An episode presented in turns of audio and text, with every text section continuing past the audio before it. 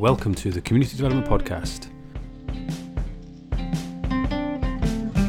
a podcast dedicated to community development practice and approaches, sharing our learning and connecting the workforce. My name is Russell.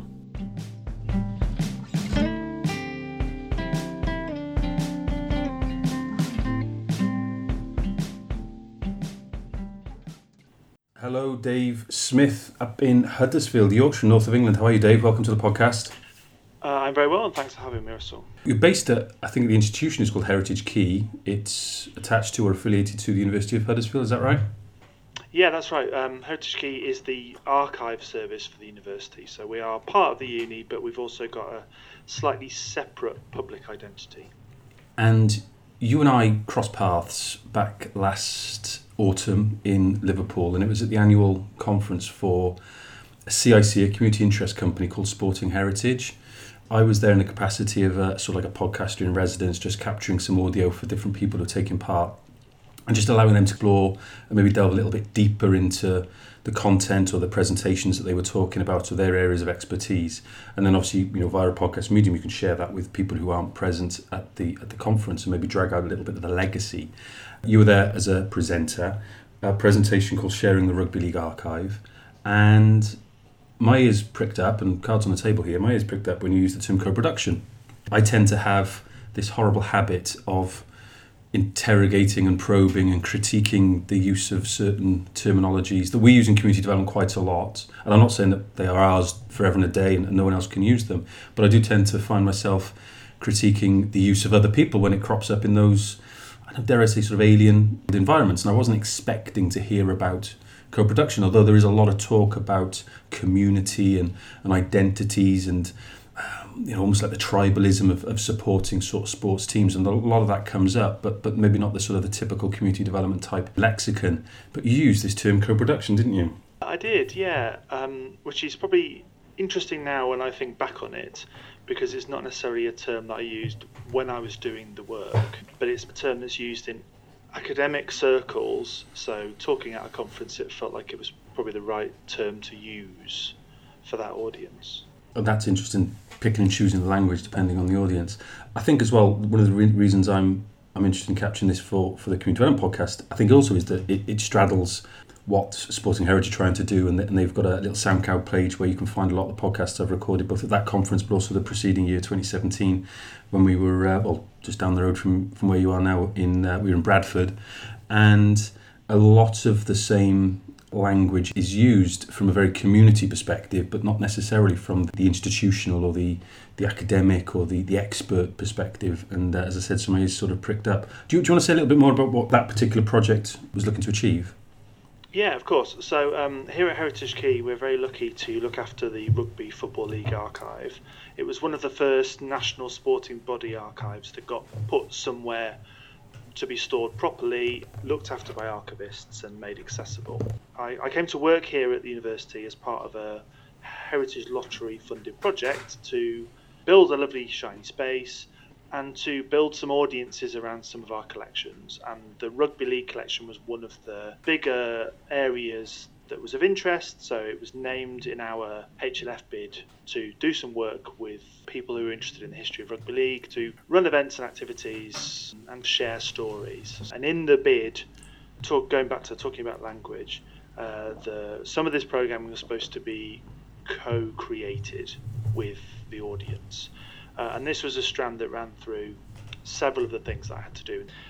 Yeah, so I spent about 2.5 years doing activities and working with rugby league fans, historians, anybody that was interested really of helping to do good stuff and try and be experimental and get people in through the door at Heritage Quay and look at collections and meet each other. And I suppose in this context, and I'll break it down and be a bit, maybe overly simplistic about it, but you're the heritage expert, you're the archivist, you're the person that, you know, knows how to kind of record and manage and perhaps even store in temperature-controlled environments and the like, the materials. I think I remember you saying in your presentation that you didn't know a huge amount about rugby league, though. I knew absolutely nothing about rugby league, I have to say. So I'm probably a football and cricket fan of anything. But what I am is somewhere in between an archivist and a member of the public. So my role quite often in a professional context is to be, I like to say, it's a professional idiot. So quite often I go and work somewhere and I don't know anything about the topic or the theme that I'm going to be working with. So I've got to learn about it and then tell other people about it. So sometimes that involves sitting and reading a lot of books. But I always feel a much better way of working is to ask the people that do know about it and work with them to then share that knowledge with other people. And this was really true of the rugby league bit of this project, because I knew nothing, and Wikipedia can only tell you so much. Yeah.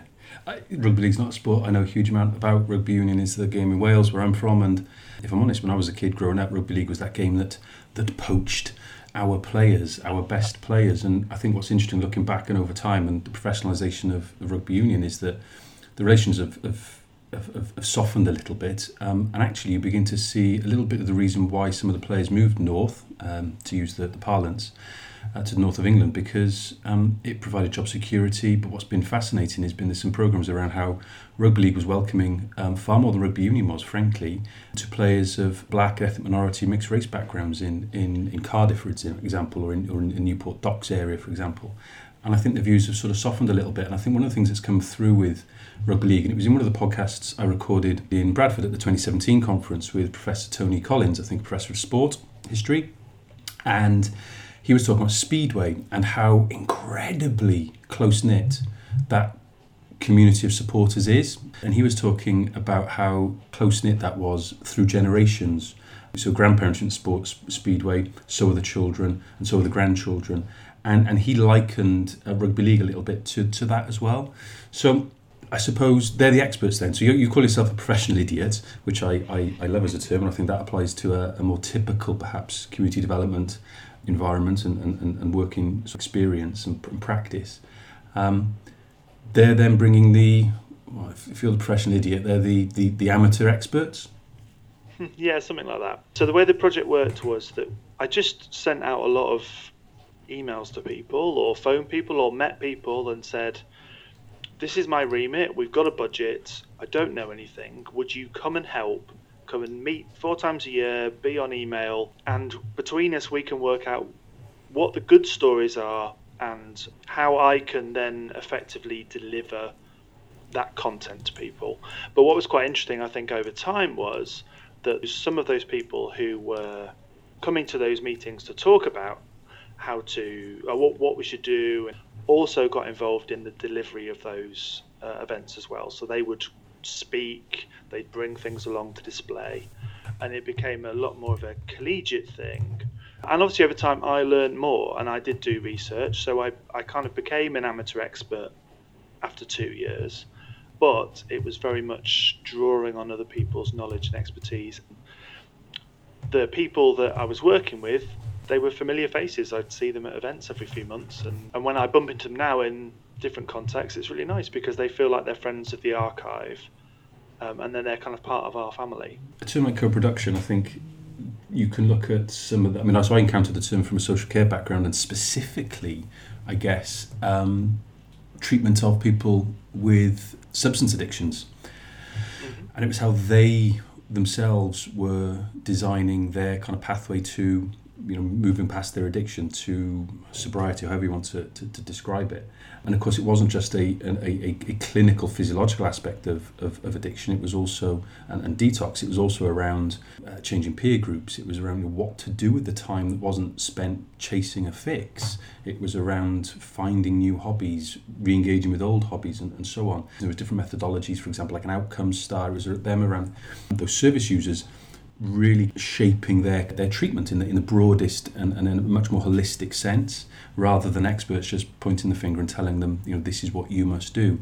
Again, I think there is a parallel with what you said there, throwing yourself open as the, in inverted commas, expert or the professional idiot, and sort of saying, okay, we're going to go on a journey together. You don't just want, you do need, for very fundamentally, their input. And do you find that people were welcoming and receptive and accepting of that? Absolutely, and very generous with their time and with their contacts, because one thing that we did quite a lot was invite former players or people associated with the game to come and be part of our activities. And we as an institution didn't necessarily have that kind of soft authority because we weren't from the game. So we were able to leverage some of that goodwill and that trust by working in this way, because we weren't necessarily saying we are the experts, give us all of your contacts and all of your time because it just makes it easy for us. We were saying this is a thing for all of us. We happen to have the resource and the space and the archival content here, but actually this is for you. So you working with us is for the benefit of everybody. And that felt quite a nice way of doing things. And kind of going back to the language, in the document that was my guide for what I had to do to fulfill the funding criteria and hit my targets, the term was co-creation. But I didn't really like the idea of calling the people involved co-creationists because that had very different connotations. So I talked about them as programming groups. So my pitch to people was, we are programming activities. Come and help me program stuff like you would a festival. So it was a very light touch and hopefully a bit more accessible way of talking about it with audiences. But in actuality, there was that element, but also we were quite keen on capacity building as part of that. So we did do some training courses. And rugby league sports history, I think probably quite like a lot of sporting histories, there are lots of people doing it, but they don't necessarily know each other or have an opportunity to meet each other very often. So something I was quite keen on during our meetings where we were planning, but also during the events, was to create a space for a community of like-minded people to meet each other, make connections, and feel like they were part of a community, which they maybe didn't feel like before. And that worked really nicely. People did start to see each other every few months and make some connections. And I hope that long term, if they're interested in project working or making links, they know that person now because we've enabled some of those connections. I'll edit in a klaxon sound, perhaps, because you've used the term capacity building, and again, it's a term that we use a lot, and that's absolutely fine, because I think you're demonstrating really, really well is how this is a process that involves people from the outset, and that actually it's not just their capacity that's being built, and I guess it's that notion of reciprocity. Then is it your capacity, your understanding is improving. Maybe then institutionally, whether it's university or whether it's Heritage Quay or the collection or whatever, is also then being increased. So the term co-production, I've got the webpage here from the Social Care Institute for Excellence. And again, it's for me, it's what I always tend to go back to when issues of co-production are being discussed, because that's the environment in which I learned, or from which I first learned or first even heard, frankly, the term. And it talks about there not being a single formula for co-production, but being key features. And I quite like this, almost kind of like criteria. It needs to sort of tick these boxes rather than have one wordy and highbrow conceptual definition. And you've touched on a lot of these things already. So people who use services or co-create, Rugby League Archive and Heritage as assets with skills. So you wanted their expertise, you wanted their passion, clearly. Some of these people will probably have quite a forensic knowledge of results and games and seasons and players' appearance records, I'm guessing. There's definitely a strand of that in the sport, yes. Yeah. Break down the barriers between people who use services and professionals. And again, you're talking about creating new spaces. You're talking about, like I said, very much kind of throwing yourself open and saying, right, come on, people, come and help me. And I think there's clearly that. Building on people's existing capabilities. Again, it's that knowledge, it's the skills. Did you have anybody, or indeed do you have anybody, who might have a sort of a heritage background or...?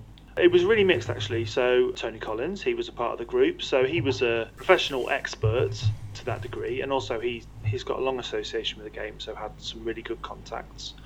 But then there was also some people working on funded heritage projects based in clubs. A good example of that was Bradford, their project officer there for their community project. She was a really enthusiastic member and really generous with her time and her contacts. And then the other end of that scale was people who were not even necessarily associated with a particular club, but were just really interested and wanted to be involved. So a mix. I did try and reach as many at least professional or semi-professional clubs as possible, partly as a gateway to the expertise then within those clubs. So they were both disseminating information to at their end, but also helping us with information at our end.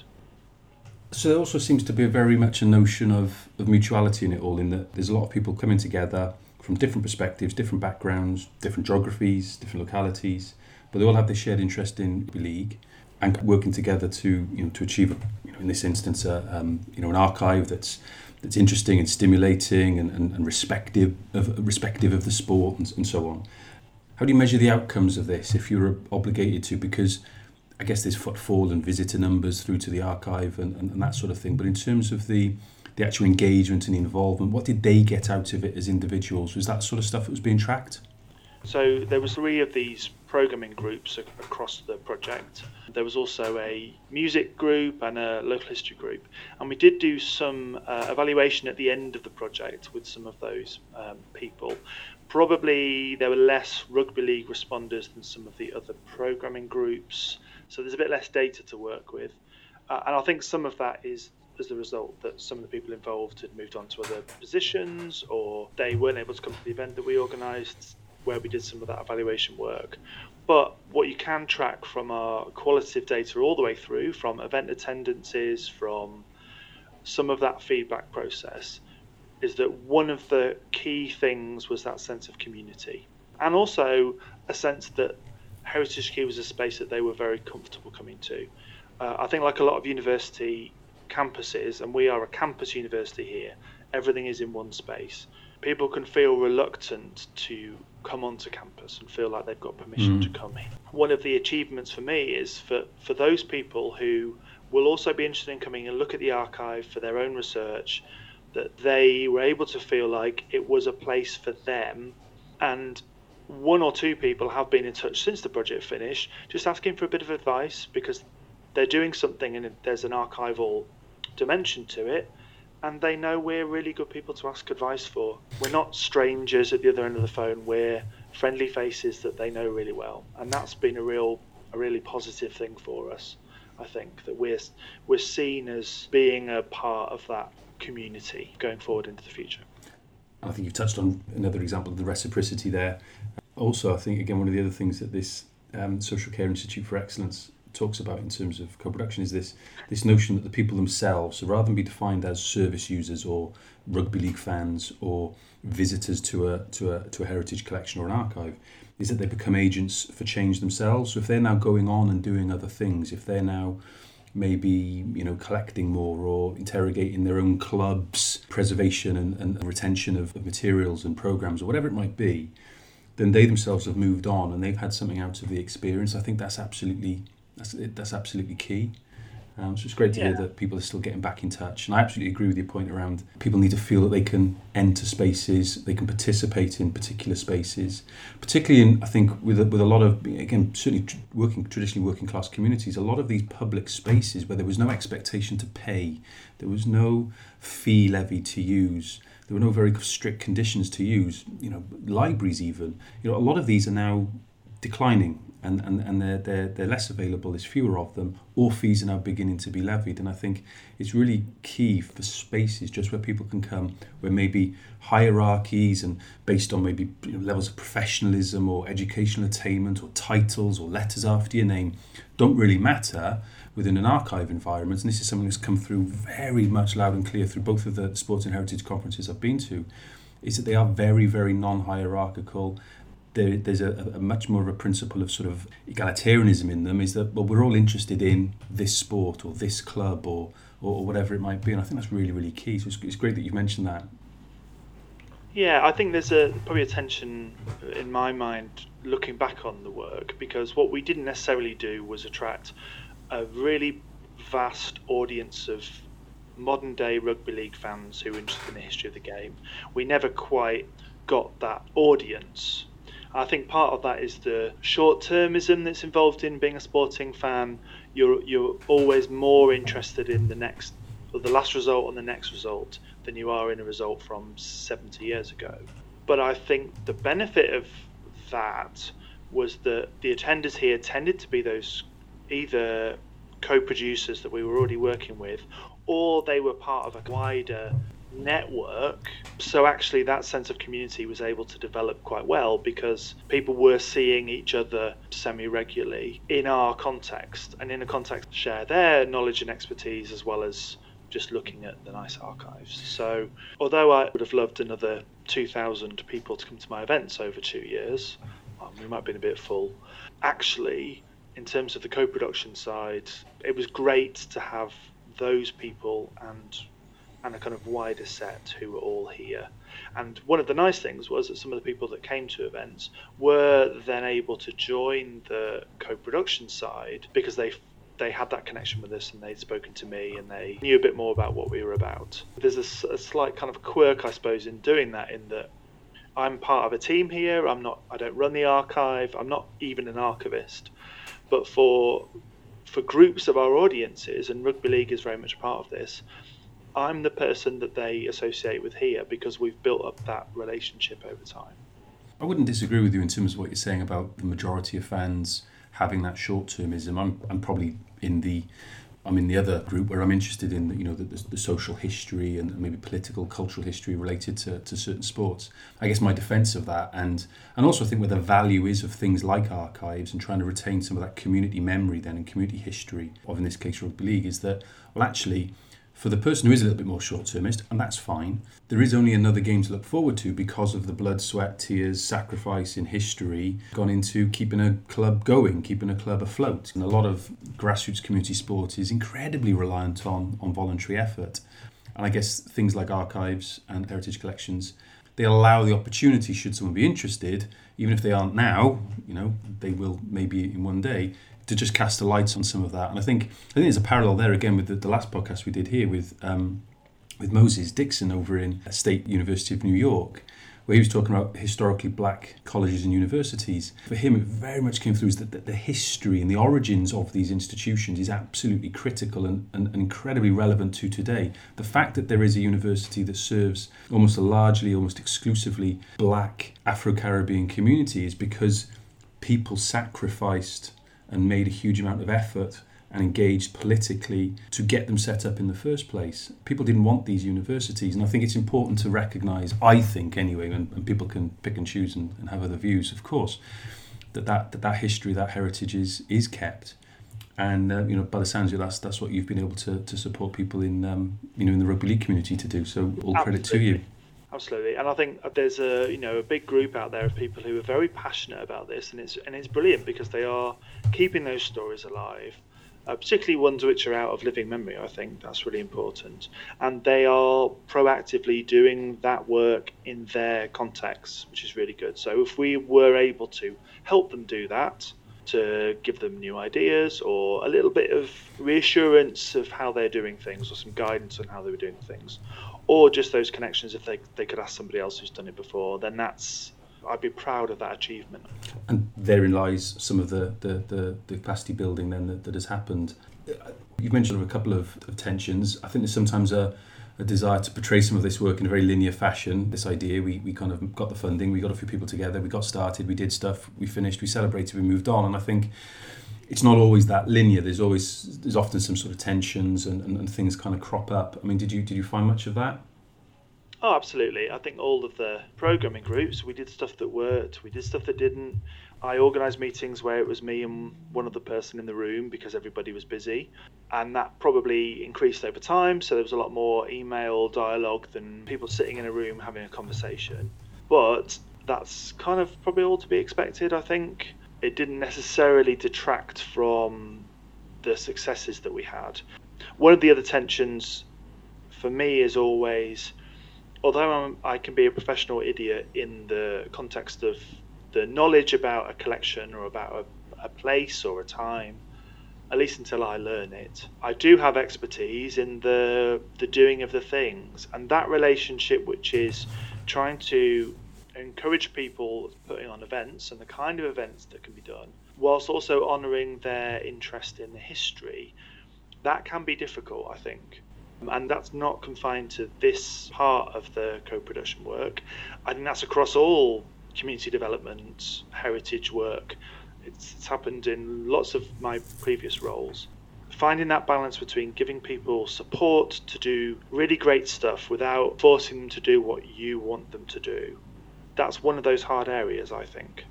And so much of what you've talked about in a professional archivist, amateur in inverted commas, but expert fan environment, I think has a parallel with me, in my background, I'm sure other practitioners listening to this, being that community development worker, working on an estate, working on an ex-mining town or whatever it might be, being trained, having access to CPD, having experience in working in other areas, but rocking up in a location and not knowing that area, not knowing what's gone in the past, not knowing who the families are, not knowing who the people are.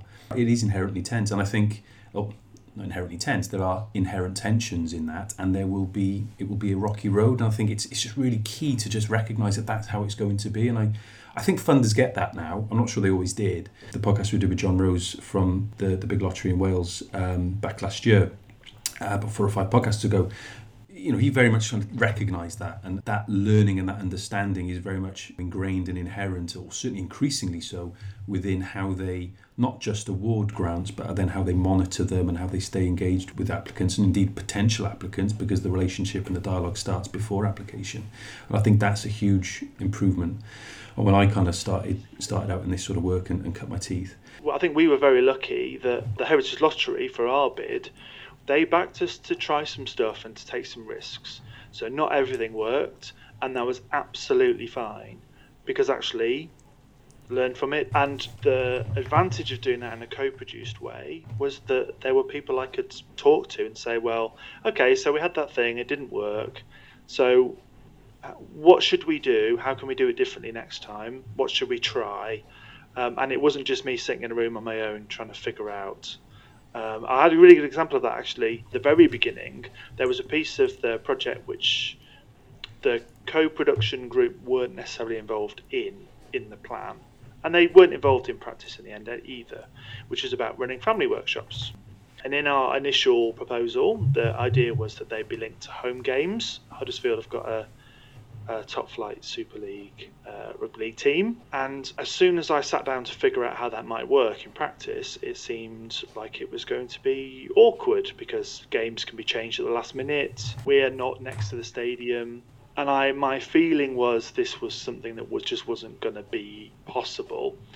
And luckily I had a group of people who were inside the game, not necessarily families, and I could sit down with them and say, okay, so I've got this problem, do you think it's worth bothering? And they all said no, for these reasons. But I had them to help me, reassure me, back me up as kind of critical friends.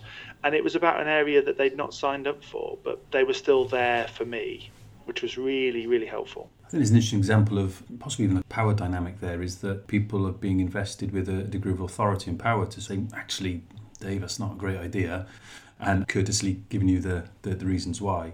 And I think, again, part of co-production is around trying to have more models of shared power. So it's not the clinician, it's not the clinical expert, it's not the GP, it's not the community development worker, it's not the archive expert sort of saying this is what we are going to do. It's pretty much, as you said, within the opening few minutes of this, is, okay, what should we do? What do you want me to do? How are we going to work together? And I think that again, that mutualism, I think, is a really prominent aspect of this work. And as I said, all credit to you.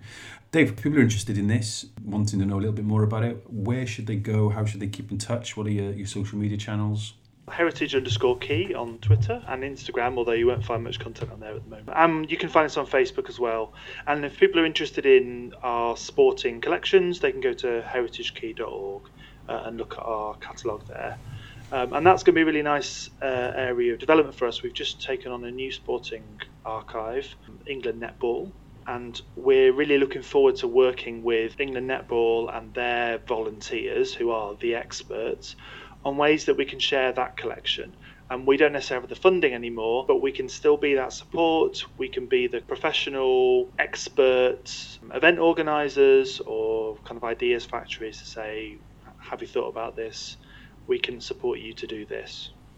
Excellent. Best luck with that. Best luck with your other work, and it'd be great to keep in touch. I would dearly wish our paths cross again at another maybe Sporting Heritage conference. I'm probably not at liberty to say where that is possibly going to be later this year, but put it this way, it will involve far less travel than the previous two have done for me, all being well. And if you're at that, it would be good to catch up with you then. And once again, Dave, thank you very much. Yeah, thank you very much.